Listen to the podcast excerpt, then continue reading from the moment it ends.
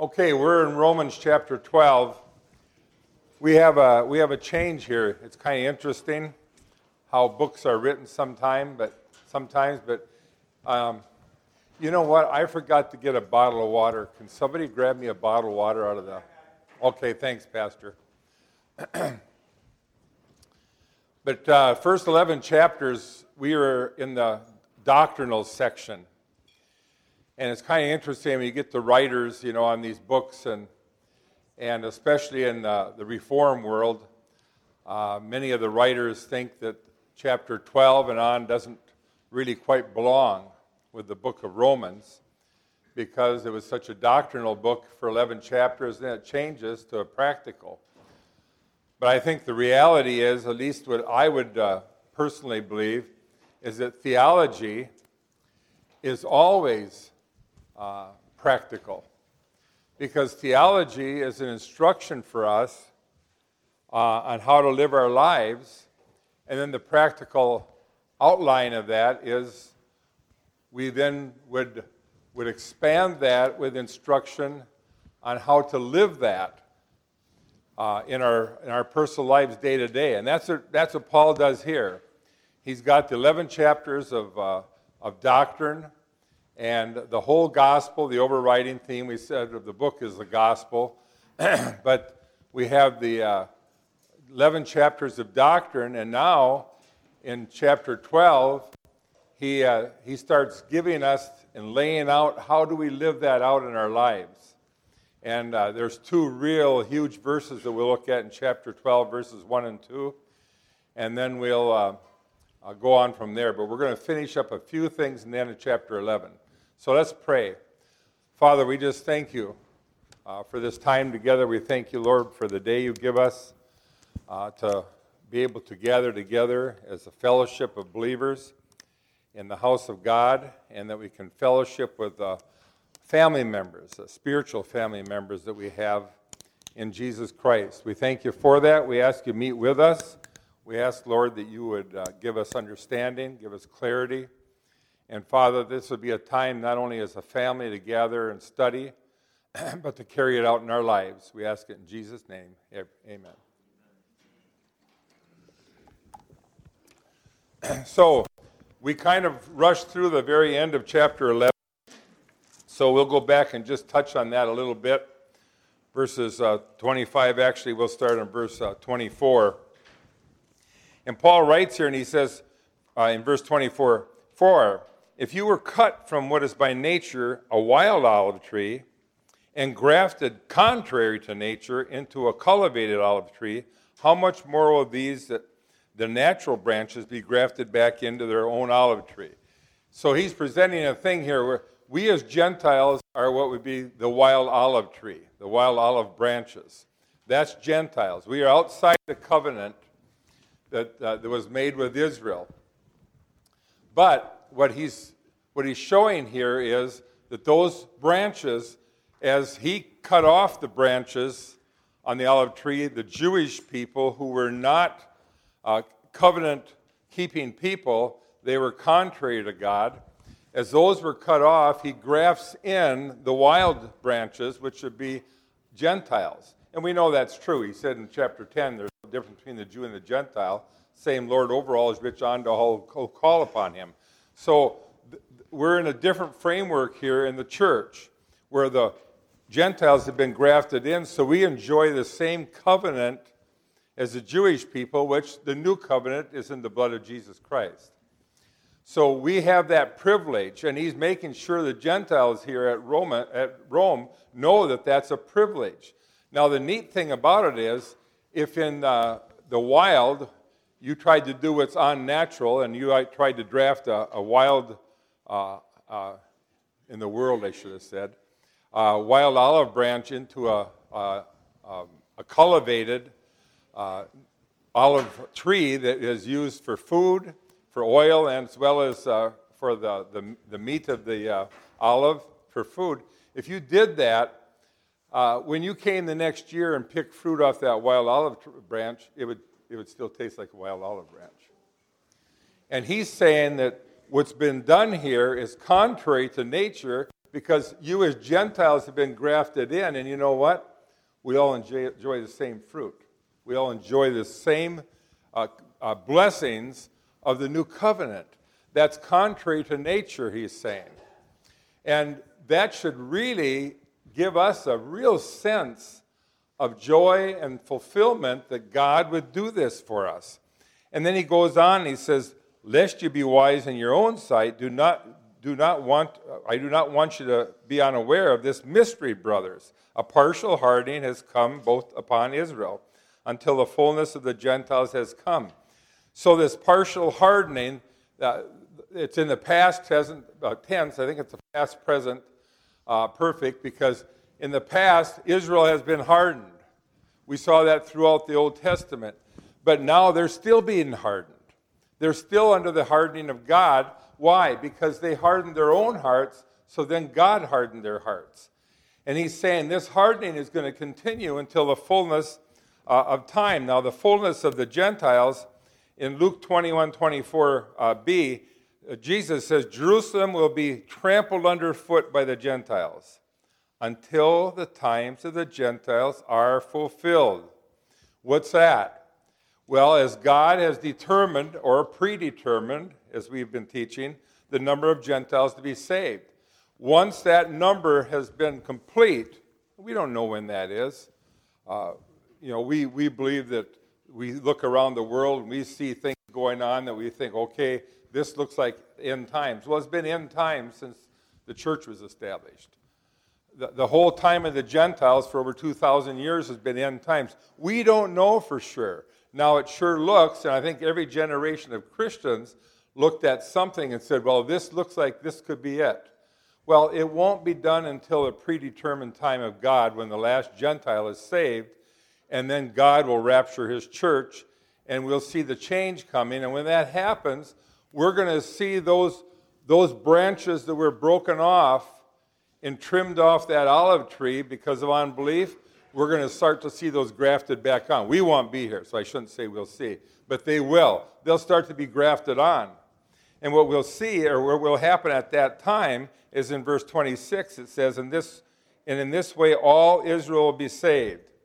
Now, uh, you know, there's a lot of writing about that too. And if you're if you're in a, a, a Reform church, you believe that uh, replacement theology that the church has replaced Israel. So we, the church, are now the covenant people of Israel or of God, and we are all Israel. And we saw in Galatians where Paul used that term, and we explained that at the time. I'm not going to go back to that uh, for time's sake, but here, I think, I think what we're seeing here is just as there's a remnant of Jews being saved today in the times of the Gentiles, in the tribulation time, we'll see vast numbers of Jews saved. Uh, 70th week of Daniel, where now God goes back to his covenant people, Israel, and he is going to save Israel. Does that mean that every Israelite will be saved? No, I don't believe that. But it will mean that at the end of the tribulation, and we know there's 144,000 Jews that are that God has set aside and protected 12,000 of each of the 12 tribes to be missionaries, if you will, uh, during that time. And He protects them and preserves them during the tribulation when we'd see Christians getting killed, and anybody that rebels against the Antichrist would be, would be uh, up for destruction. But God will preserve a vast number of Jewish people that'll enter into the millennial kingdom. I believe that's what uh, he is getting at there at the end of chapter 11.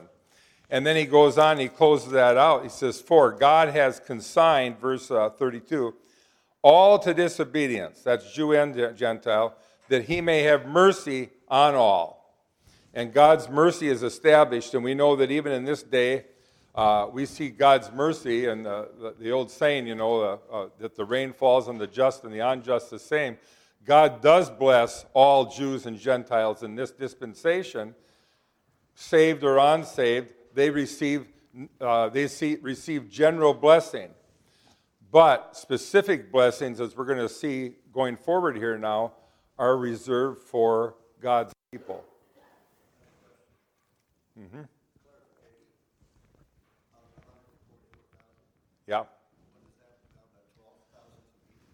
there's 12,000 of each of the 12 tribes.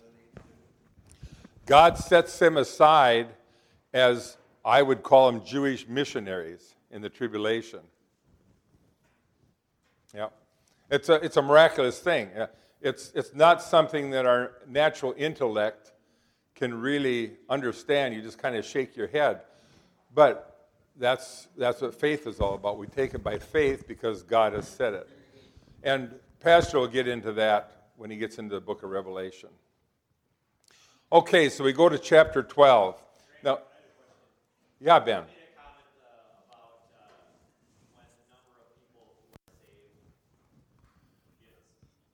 The Gentiles. Yeah, you, you said uh, when, when it reaches that number. Do you have a verse for that? No, I, I would just, uh, what, uh, what he has here, he said, when the fullness of time comes, the fullness of the Gentiles has come in in verse uh, uh, 25, the last part of verse 25. And we, we looked at that earlier. There's a fullness of time that's going to come. Well, what does that mean? Well, it's going to be when a specific, when he is, when he is done with this dispensation, when the end comes. And I believe the fullness of time there is, uh, because this is the time of the Gentiles. And when that reaches full, you think of a cup. When the cup is full, when that time comes, then God's going to end this dispensation and the rapture will take place.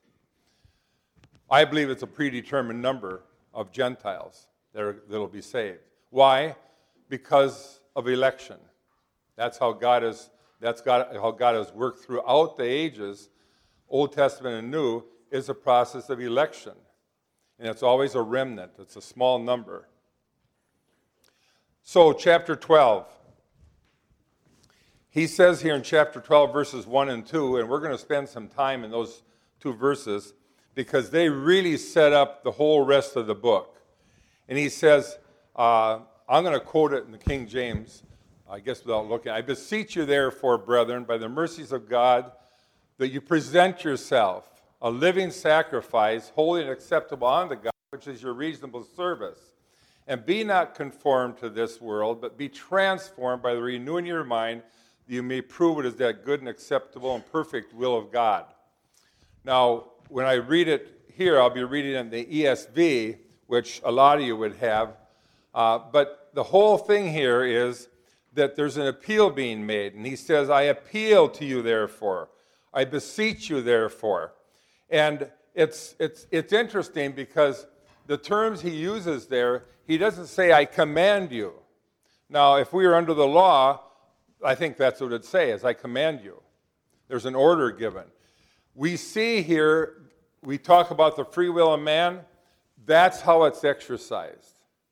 What Paul is doing there, he's going to a church, he says, I beseech or I appeal to you, please, that you therefore, brethren, by the mercies of God, present your bodies a living sacrifice. So we're going to go through this a little bit, kind of word for word. And what we have in this verse is, I beseech your appeal. It's not a command as the law would have. Throughout this section, we can see the free will of man granted us as Christians. But the issue, and we go back to one of the first lessons we had of faith and obedience, how that intersects and works together. The issue of faith and obedience is very real, and Christians produce real, uh, uh, real fruit. That's the whole idea. Christians produce real, real fruit. Now, we have a free will. The, the key to a free will as a Christian is how do you use it? How do you use it? We could, as a Christian, say, you know what? I'm just sick of all this stuff and I'm going to do nothing. I'm going to quit going to church.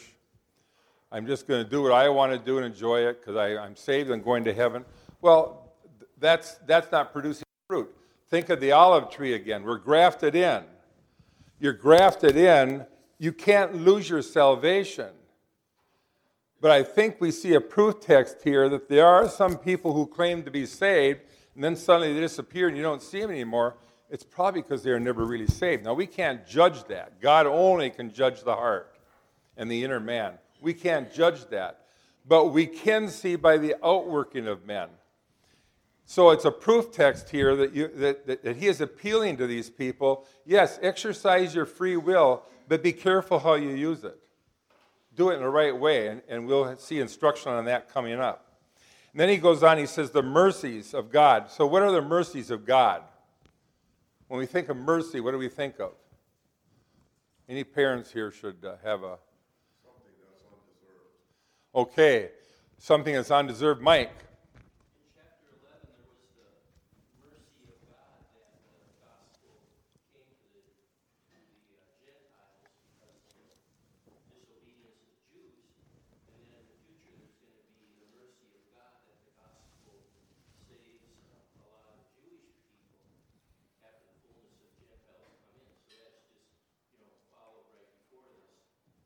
Right.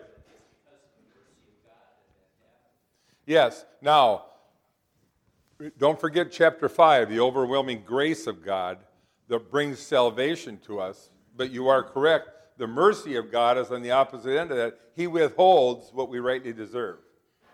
It's just like our children. You, you have a child that does something you had told them not to do, and then you say, okay, we're, we're just going to forget about it this time, but don't you do that again. You're extending mercy by withholding punishment. And that's what he's saying here. He's appealing to these Gentile believers, primarily Gentile believers, that you do what? You, you, you do what you, you, you ought to do by your free will. Why? Because God has withheld the punishment you deserve. You know, the Gentiles and how they are viewed, you were outcasts of society. God chose to graft you in.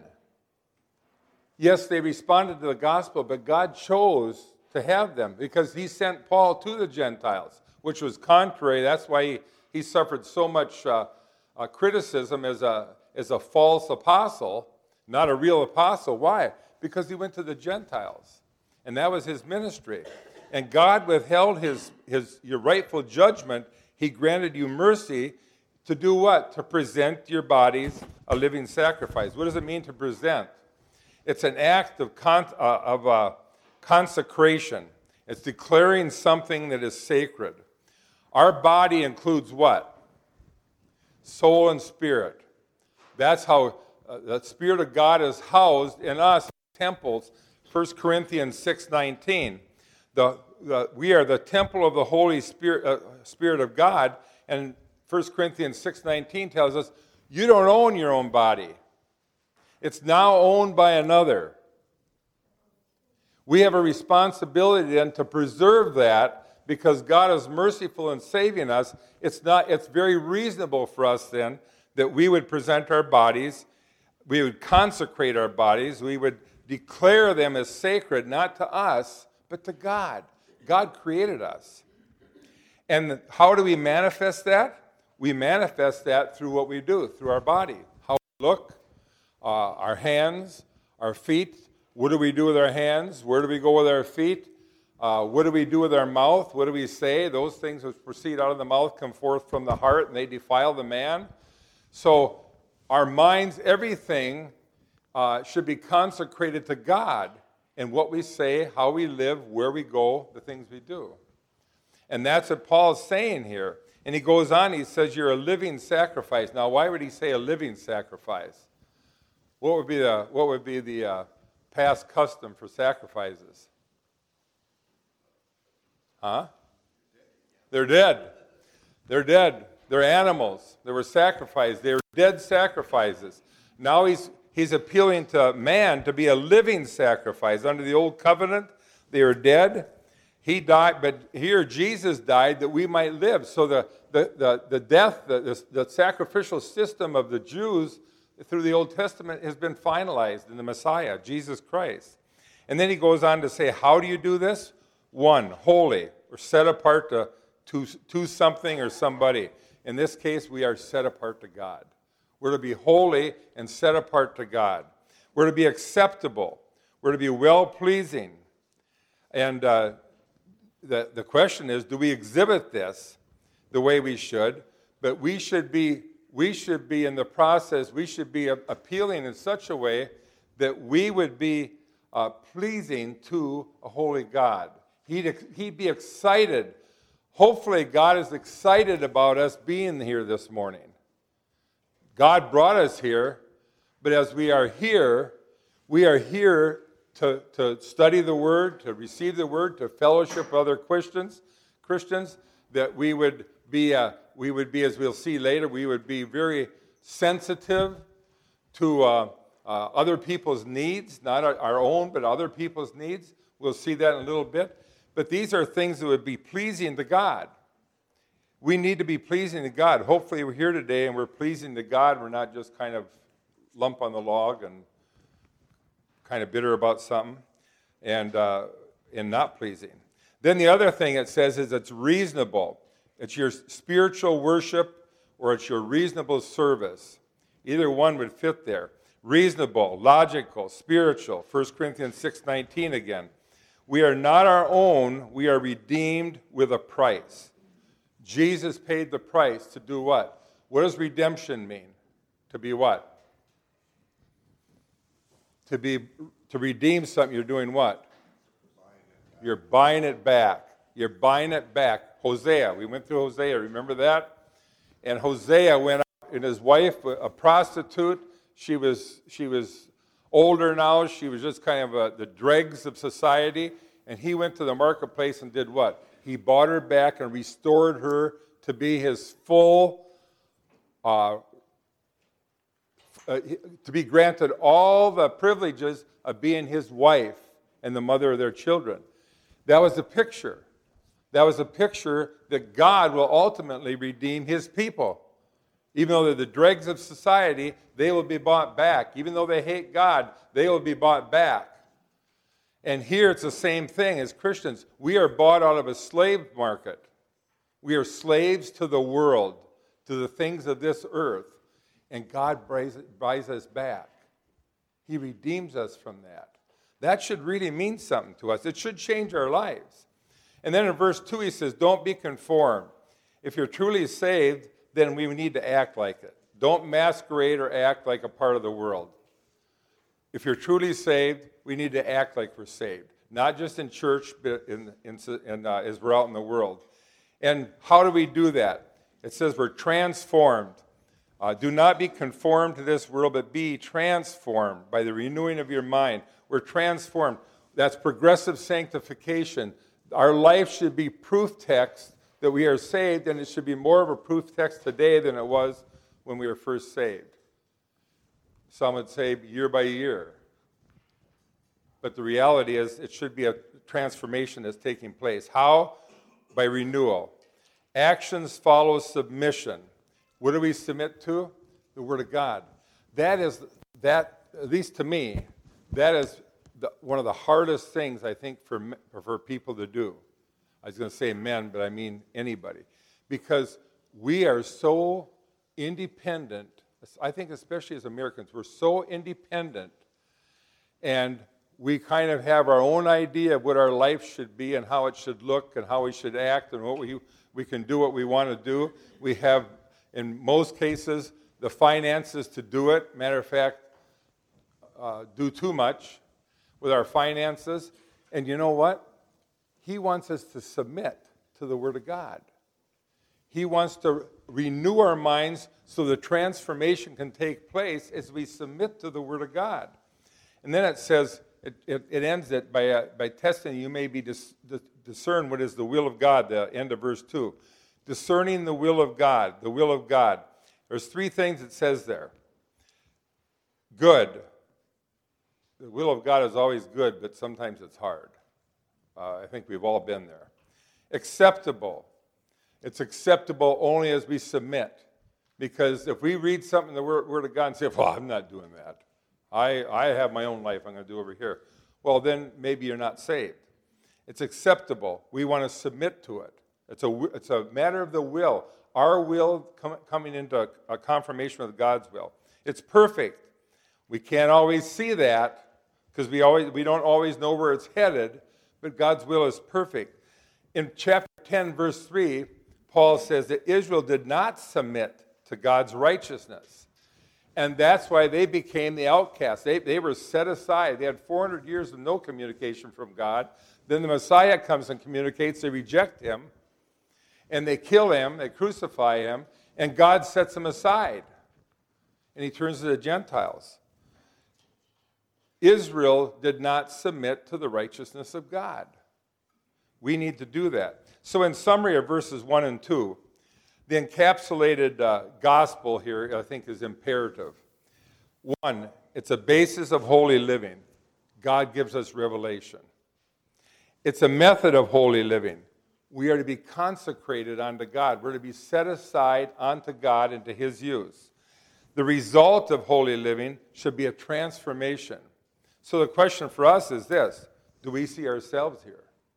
Do we see ourselves in these first two verses that are so crucial for understanding the rest of this chapter and beyond? Do we own this?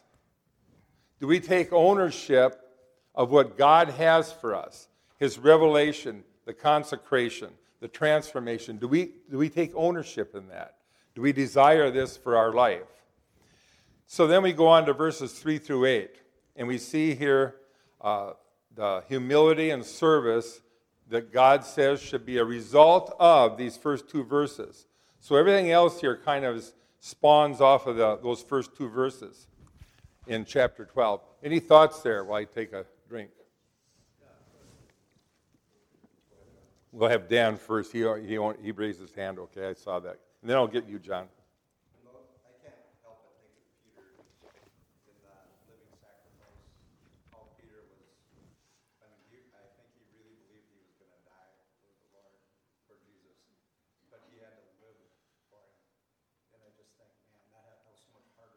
Yeah.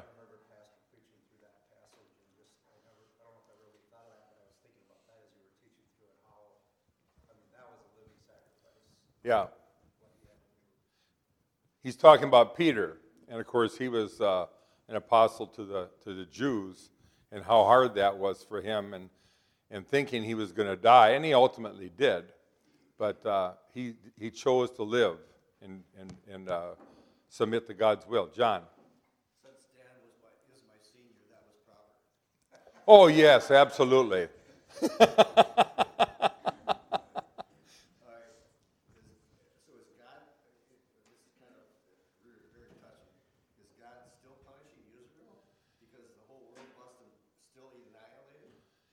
Well, that, that's the part that is, uh, is sometimes tough for us to understand. Yes, he is, because they are outside right now.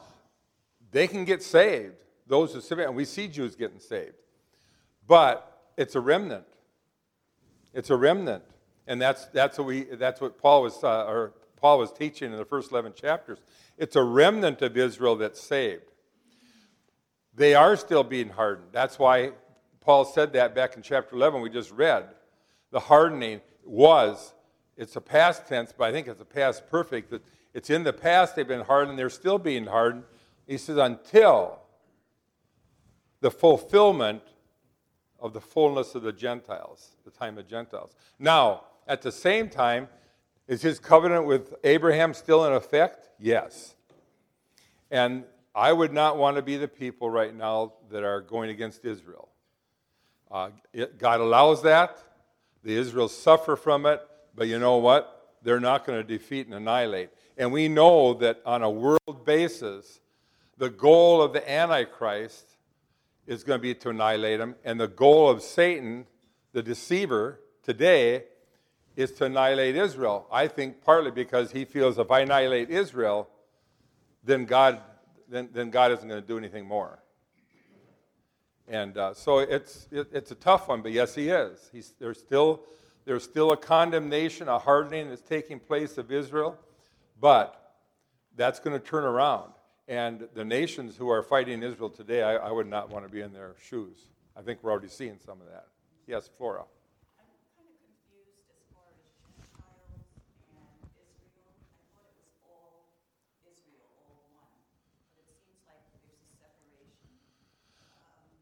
Yes. Um, we are in the church age. We're under the new covenant of Jesus Christ and his blood. The Jews of the nation rejected that. But there's always a remnant that's getting saved. And that's why he said in chapter 10 there's no difference between the Jew and the Gentile. Same Lord over all is rich unto all. But there, there's still a difference, there's still a, a separation between Gentile and Jew. Because God's ultimate covenant fulfillment is going to come after the church is raptured out of here, and it's going to return to, to Israel. So there's a difference between the Gentile and the Jew, yes. But in this dispensation, we all get saved the same way. We all live under the same covenant. If we had a Jewish uh, family come into church here, we should receive them and receive them with honor. Yes, Pastor, please.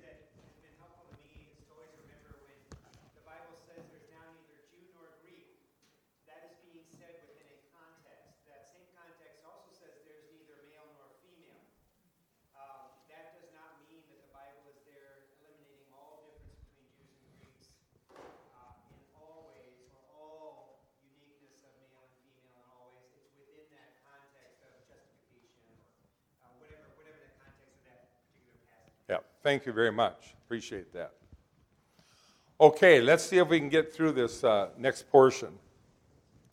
So, in 12, uh, 3 through 8, we see here the issue of humility and service.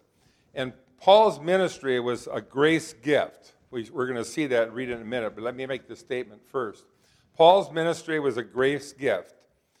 And Paul is asking us to assess our place what grace gifts have we been giving for the purpose of serving in the church and pursuing the ministries that are appropriate in according with, uh, they say, with our faith, Paul says here. And that's, a, that's, that's something that's for every one of us, but we need to do it in the proper manner. And that's using sound judgment and understanding that when he says faith here, we're talking about a faith faithful stewardship? Are we, are we being faithful stewards of the gifts that God has given us and how they're used? And I think it's always used within the context of the church. That's God's program, that's God's institution for this dispensation. So let's see what he says here. He starts with the word for. Remember, for always is an explanation of what he's just given. So now we're going to see what he just gave in two verses expanded and expounded on. For by, grace, by, for the, by the grace given to me, I say to everyone among you, not to think of himself more highly than he ought to think, but to think with sober judgment, each according to the measure of a faith that God has assigned. And that's what I just saying there. He, he understood his gift, his grace gift had been given to him as an apostle. He had a responsibility. When we're given a gift, it's like kind of like the, the, the parable of the talents. When we're given a gift, we have a responsibility to use that gift because it was something that God gave us. Now, most cases, I would say in most cases, we probably have other people identify what they see as an ability or gift in us and ask us maybe to serve in an area. I think that's what usually happens. Uh, I never asked to teach adult Sunday school class. I was asked to teach adult Sunday school class. And I can go way back to the beginning of the church, or, or when we came, uh, at least Margaret and I, 47 years ago. I wasn't prepared to do the things that I was asked to do, partly because of a limited no- number of people, but also what was perceived as an ability.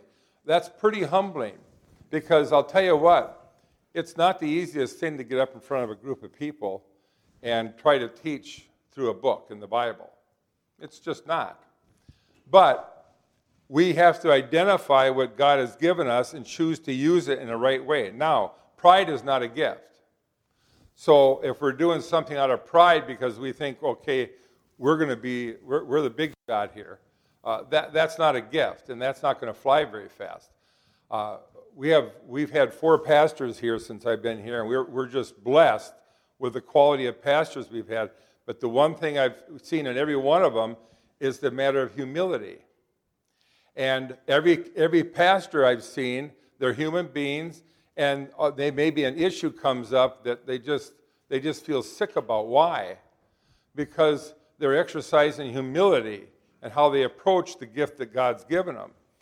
So we go on to verses 4 and 5, and it says, For as in one body We have many members, and the members do not all have the same function. So we, though many, are one body in Christ and individually members one of another. And the gifts, and, the, and what he's talking about here is very simply that each church is a diverse group of people that God has brought together in unity. And you don't have to look very far in our church to see that. We are a very diverse group of people, and we have varied backgrounds. And yet, God brings us together, and we have a responsibility now to be unified. And you know what? We need to be part of one another. There should never be an issue that becomes so great that we say, well, I'm just going to avoid that person or leave that person alone because I just, I just don't care for him. No, that should be a draw for us to go to them because we want to be unified in Christ. We don't want to, we're diverse in our abilities, we're diverse in our gifts, but we're united in Christ. It's like the body. And, uh, you know, if we get old enough, uh, uh, Wayne's hip gave out. Thank the Lord, we can replace hips today. But his hip gave out, part of his body gave out. That comes with age. I got arthritis in parts of my body that caused a lot of trouble. That comes with age. And we have the same thing in the church. Sometimes a little something will, will, will come up in the church.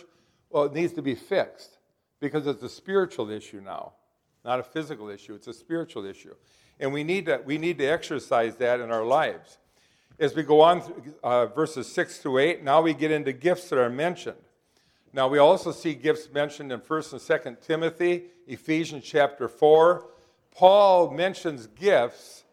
Um, I think it's determined on what he sees the need is at the time of that writing and who he's writing to. In 1 Corinthians, we see in chapter 12 a whole list of gifts. And the, the problems in, in Corinth caused that. But allows us to kind of put these together, and we're not going to do that because we don't have time to do that. But we're going to look at the gifts that he lists here because he saw this need in the church at Rome. And here's, here's some of the gifts. Gifts are, are listed as deemed necessary to that individual church. And he says here prophecy. So we see uh, individually members of one another, having gifts that differ to the grace given to us, let us use them, verse 6, 8. It's, in verse 6, it says, let us use them if pro- prophecy in proportion to our faith, if service in our serving of, of uh, in our serving, the one who teaches in his teaching, the one who exhorts in his exhortation, the one who contributes in generosity, the one who leads with zeal, the one who does acts of mercy with cheerfulness. And these are a list of gifts that, that uh, are given to the church. Now, I think these are general enough that we should all be able to identify something in our life that fits in these gifts. But we're going to go through them real quickly here. Prophecy. Now, there's a lot of difference of opinion on that word there, prophecy. And uh, I've used it before uh, as both forthtelling and foretelling. And uh, there are some, if you read any commentaries on this, you're going to see some that say prophecy was an early gift to the church that is extinct, it's gone, because once the canon was complete, there was no need for it. I personally disagree with that. If that's your what you hold as a thought, I don't I don't see a problem with that. But prophecy here, I don't think was a temporary gift to the church. I think it's a gift that's still there, but it's, it's, it's very narrow in its use. And what would that use be? Well, um, David Jeremiah uh, has uh, a saying on this where he says, prophecy is prescriptive.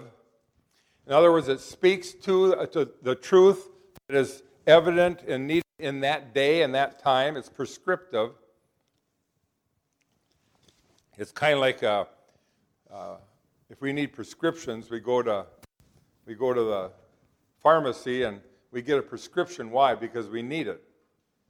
Well, he's saying here prophecy is prescriptive, and it's still for this day and age. Where is it limited to?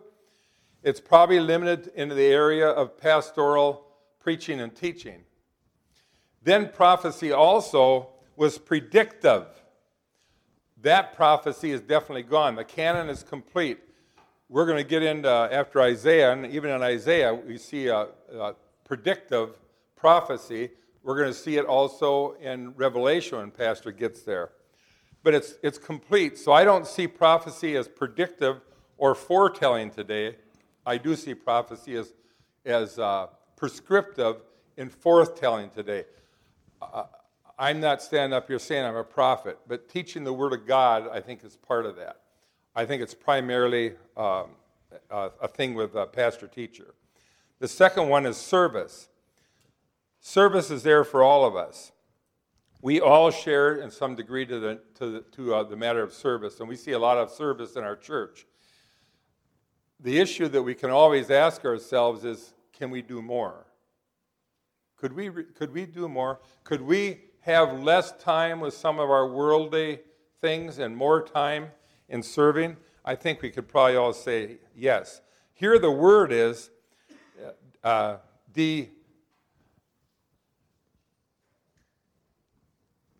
diacono, diacono, which would be for the deacon. And that might be the primary emphasis here, I don't know. That may be more geared towards deacons. Deacons in the church are servants. They're there for the purpose of serving, and they're to serve any and all places in the church where it's needed, including some of the other things that we're going to see coming up here uh, uh, the elderly, uh, those who are uh, um, in, uh, incapacitated in some way. Dwayne Swanson right now is in the nursing home in Pine Island, and I'm going to hike up there and see him here the first of the week. Why? Because he needs that. And when I talk to him, he very much welcomes that. Uh, people to stop and see him. He has surgery coming up in a couple weeks, and then hopefully he'll be able to go back there for his recovery time. But we need to, we need to be about service and seeking for ways to serve. Best thing to do is talk to pastor. Teaching, passing the gospel truth or the word of truth on to the people. That's what we're doing this morning. Hopefully, uh, the, the book of Romans uh, I don't in any way despise it, but rather I'm able to articulate, at least in a manner, that you can receive some blessing from the, from the book of Romans. Exhorting, encouraging the brethren. Those two are closely related, I think, because as we teach through a book here like the book of Romans, hopefully it's an encouragement. It should be a challenge. It should be a challenge to our lives, an introspection. Where do we fit in this? Are we doing the things that he's talking about here? but it should also be an encouragement because if you're not doing service, it should encourage you to do service. If you are doing service, it should be an encouragement, not a contentment, but an encouragement that you are serving. So it should work both ways. Contributing. Um, we don't like this one real well sometimes, the one who contributes in generosity. I think a primary way, and, and, Paul speaks of it over and over, spent uh, a couple chapters on it in Corinthians, is the issue of our responsibility to be generous with our giving. And that can be both service, but it also can be financial. Obviously, uh, we'll see in our treasury report tonight at the meeting, and hopefully you all come to that. But we, we'll see in our treasury report tonight that there's a need for finance. And then beyond the need becomes, I think, the responsibility. One of the areas, of course, is in mission giving. Now, um, it wouldn't do a lot of good if everybody designated their funds to missions and then we can heat the church and put the lights on. The first mission field is your local church. The first missionary is our pastor. Then it expands out from there. But God has so richly blessed us as Americans, and I think in this area, that we, every one of us could probably go home and say, you know, what? There's really something we could do without here, and better utilize that money and be generous with it for the Lord's work. God's blessed us with it. We should return it to Him as much as we can. And then the one who leads with zeal, I think that's specifically talking to the pastor of the church. Uh, he is the leader of the assembly and uh, should be viewed that way. And the one who acts of, of mercy with cheerfulness. Um, cheerfully, sensitive to others' needs. And, uh, and there's always a you get to be 150 people, there's always needs out there. Well, the one thing is, if you have a real need and don't share it, then it's hard for people to know it. So there's that that comes under the title of pride, and, and there's no gift of pride. Okay, so we should be willing to share our needs. Wednesday night church meetings in America are becoming a thing of the past. Why?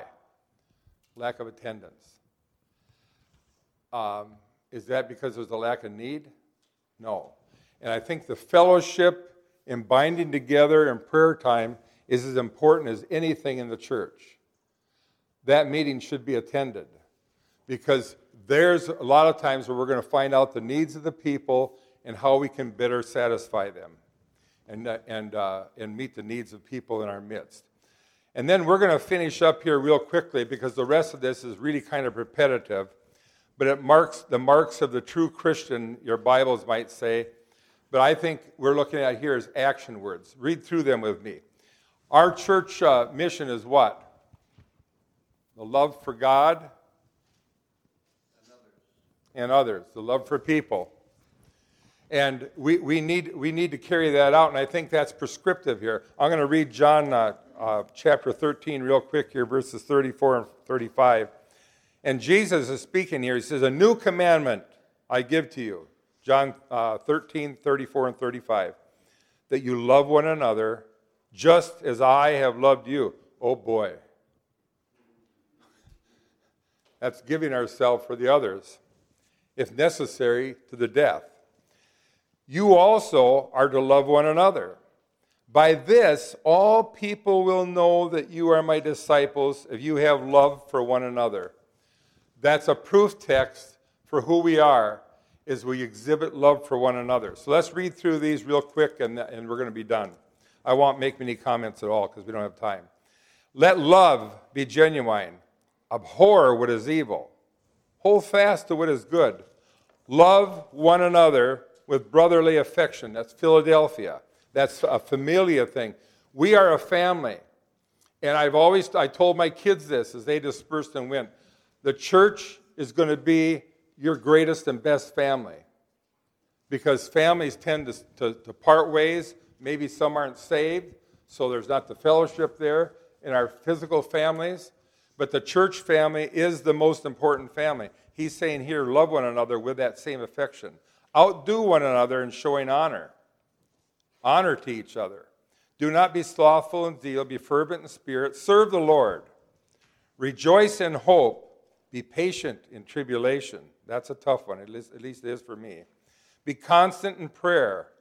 Contribute to the needs of the saints and seek to show hospitality. Like I said, you're going to see that there's a lot of repetition here with what we just had. It's just kind of fleshing it out a little bit more.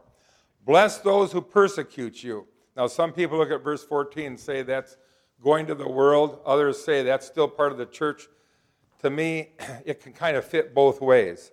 Bless those who persecute you. Bless and do not curse them. Rejoice with those who rejoice. Weep with those who weep. Live in harmony with one another. Do not be haughty, but associate with the lowly. Never be wise in your own sight. Repay no one evil for evil, but Big word. But give thought to do what is honorable in the sight of all. We sin in thought, word, and deed. Thought, word, and deed. It starts with thoughts. And then those things which proceed out of the mouth come forth from the heart. So it goes with words, and then deeds. If possible, so far as it depends on you, live peaceably with all. Beloved, never avenge yourselves, but leave it to the wrath of God, for it is written, Vengeance is mine, I will repay, says the Lord. To the contrary, if your enemy is hungry, feed him. If he is thirsty, give him something to drink. For by so doing, you will heap burning coals on his head. I think that's causing shame, bringing him to a place of shame. And do not be overcome, do not be overcome by evil, but overcome evil with good. So the thing here is this be certain to understand what God has done for us, as recorded in those first 11 chapters. Then this should be an outworking in our daily lives. That should be a part of our life. Any closing thoughts? Yes, Flora.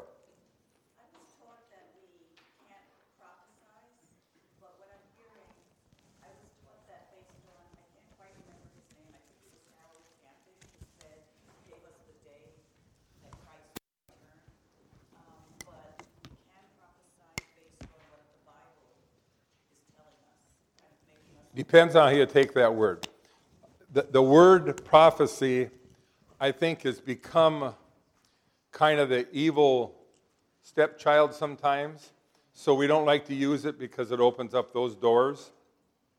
And uh, we, we, as uh, Bible believing Christians, would detest that type of thing because it's, it's just it, it's totally improper. But I see prophecy there as both forthtelling and foretelling. We shouldn't be foretelling anything. None of us know the day. Not even Jesus Christ knows the day he's going to be sent back. God only, the Father only knows that. And uh, when he comes in glory in the clouds to rapture us out of here, uh, we'll know. We'll know the time, we'll know the season. We can see the preemptive things that are coming that we say are probably preemptive to that, that uh, happening, but we don't know that. So we shouldn't be, forth, uh, we shouldn't be foretelling. Forthtelling, if, if that's accurate there, and I could be swayed either way, if that's accurate that we can foretell, then that's, that's foretelling the revealed truth, which is primarily the pastor's place. But uh, so you weren't, you weren't wrong. Yes.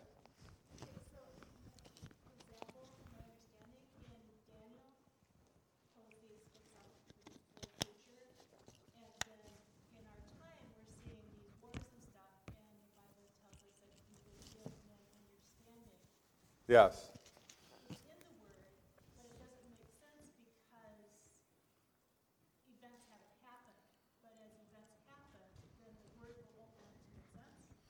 Well, yeah, there's truth to that, but you know, when Pastor preached through, I think it was Matthew, he talked to that subject because if you look if you look in Matthew, a lot of those things are normal happenings in the world. They always have been from the beginning of time.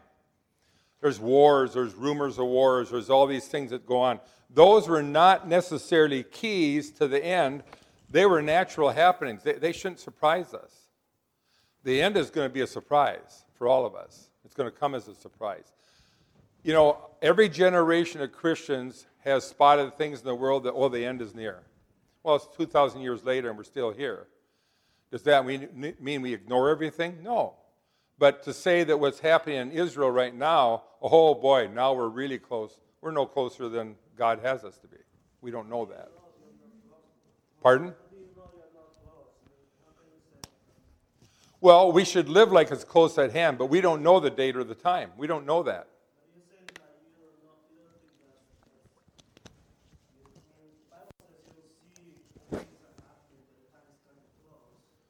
Yeah, but if you go back and read that scripture, and Pastor spoke to that, so maybe talk to him. Um, a lot of those things are normal happenings that we see in the world and have seen in the world from the beginning of time. So we don't want to get caught up in every time there's a battle someplace that, oh, Jesus is coming. We know he's coming. We don't know when. We have to close there. Thank you.